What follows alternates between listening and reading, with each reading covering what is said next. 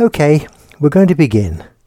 Now, this story is from the series about the crane lorry, 1984. It's taken from It's a Rum Life, Book 4, Volume 1, Northcote, 1984 to 1994. And the story is called The Corn Bin Calamity. One of a number of regular calamities at Rundle's involved a large corn storage bin. At least once a week, while I was working for the firm, the crane lorry would be hired to a local company from Horncastle to deliver and erect one or more of their new huge corn storage bins. They were normally supplied to farms with large numbers of houses of animals housed in sheds or barns. The feed could then be delivered in bulk into the tall bins and discharged through patent automatic systems to the animals inside the buildings. Poultry and pig farms were the two most frequent users. The job involved collecting the bin from the yard in Horncastle and delivering to the farm. Very often this was in Nottinghamshire. The bins are normally constructed from round galvanised sheeting and they stood on long legs to give sufficient height for gravity discharge of the feed. On windy days, these presented some problems as the installation engineers attempted to drill holes in the prepared concrete standings to take the captive bolts and ensure the bins did not, did not simply blow away. I never actually lost a bin, but on one job we brought a second-hand bin back from the site as it had been sold to another client. This bin was different. It was made of sheet steel and of double capacity. In other words, two rectangular, rectangular bins joined side by side. It was quite heavy and had extra long legs. There was not normally a problem fitting the bins onto the lorry, as their width never often exceeded the eight feet or so lorry body, more than a foot on either side. Their legs, though, hung over the back. The lorry bed was 22 feet long, and an extra light board was needed with vivid crisscross markings to make sure nobody ran into the protruding legs. I need to digress here a bit to explain that the Hiab type hydraulic crane mounted on the lorry behind the driver's cab had no way of measuring the weight of the things it lifted. Times have changed, and modern cranes are far different now. And most not only have weighing devices, but lots of safety features too. The bit about not knowing exact weights was the main reason for most of my catastrophes. That, together with the fact that the bosses never seemed, oh, always seemed to expect miracles. They believed their crane to be invincible. Back to the double sided bin.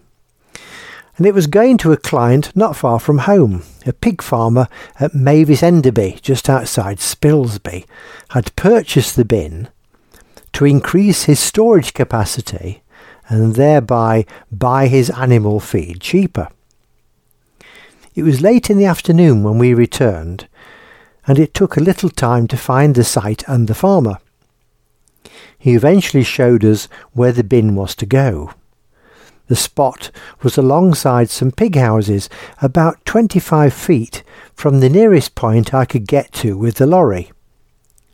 There was a sheer drop of about 5 feet in the way as the ground levels changed. The bin dimensions were about 12 feet wide by 12, 12 feet by 8 feet, with the legs attached at the bottom.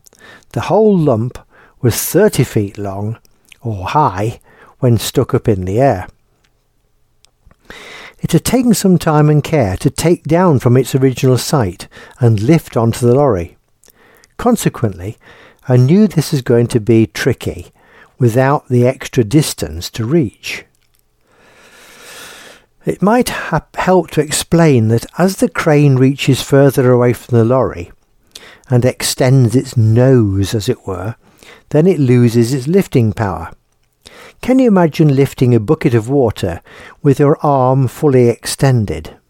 It's not possible. But if you try with a bent elbow, you can manage it.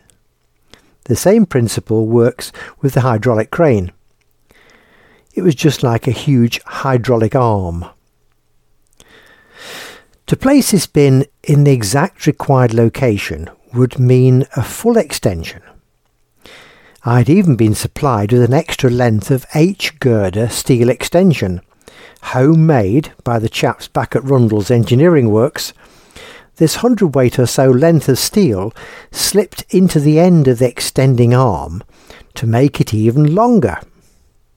A little like holding a long rod in your fingers and hanging the bucket of water onto that with your arm at full stretch. I managed to get the bin off the lorry and alongside. I needed the extra extension uh, with the idea that I could perhaps crank the elbow of the jib more to cope with the weight at full stretch. The bin edged nearer to its spot, and then the time came to lift it vertically. Bit by bit, I moved it further away, gently walking it on its legs to keep some of the weight off the crane. Then the last lap, to stand the bin totally erect and slide it into place on its concrete base. As I slowly raised the crane jib and extended the arm to full stretch to take the full weight of the bin at full extent, there was a protesting groan, and the homemade extension slowly buckled under the pressure at the end of the jib and folded like a bent banana. This piece of steel, I must explain, was made of H girder about four inches square and six feet long. By no means a weakling. It weighed almost a hundredweight on its own. So the effort being exerted on it must have been extreme. Without the extension, there was no way I could reach the required spot, so I had to drag the bin gently back and lay it down flat on the ground. The crane had actually coped remarkably well. It could have managed had it been longer, or if the homemade extension had been a little bit stronger. On retaining, returning to the yard to explain my problem, I was met by a contingent of workers from the workshop. Word had got around. Keith had earned himself a nickname, the Wrecker. This was to stick and be reinforced. There we are. Hope you enjoyed that little story. Uh, brought to you by Cracker Books, uh, written and read by Keith Sanders. Um, you can read lots more stories on uh, Keith Sanders is the storyman.wordpress.com. There are more audio stories to listen to on this Buzzsprout site. There are lots of videos, including horse videos, on Keith Sanders, the short story man on YouTube. And there's a shop. That's the important bit where you can buy our books. All the stories you listen to or read are actually compiled together in different books. They're all downloadable in different formats. They're not expensive.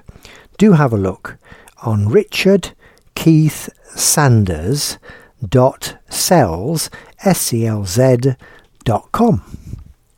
Thank you for listening.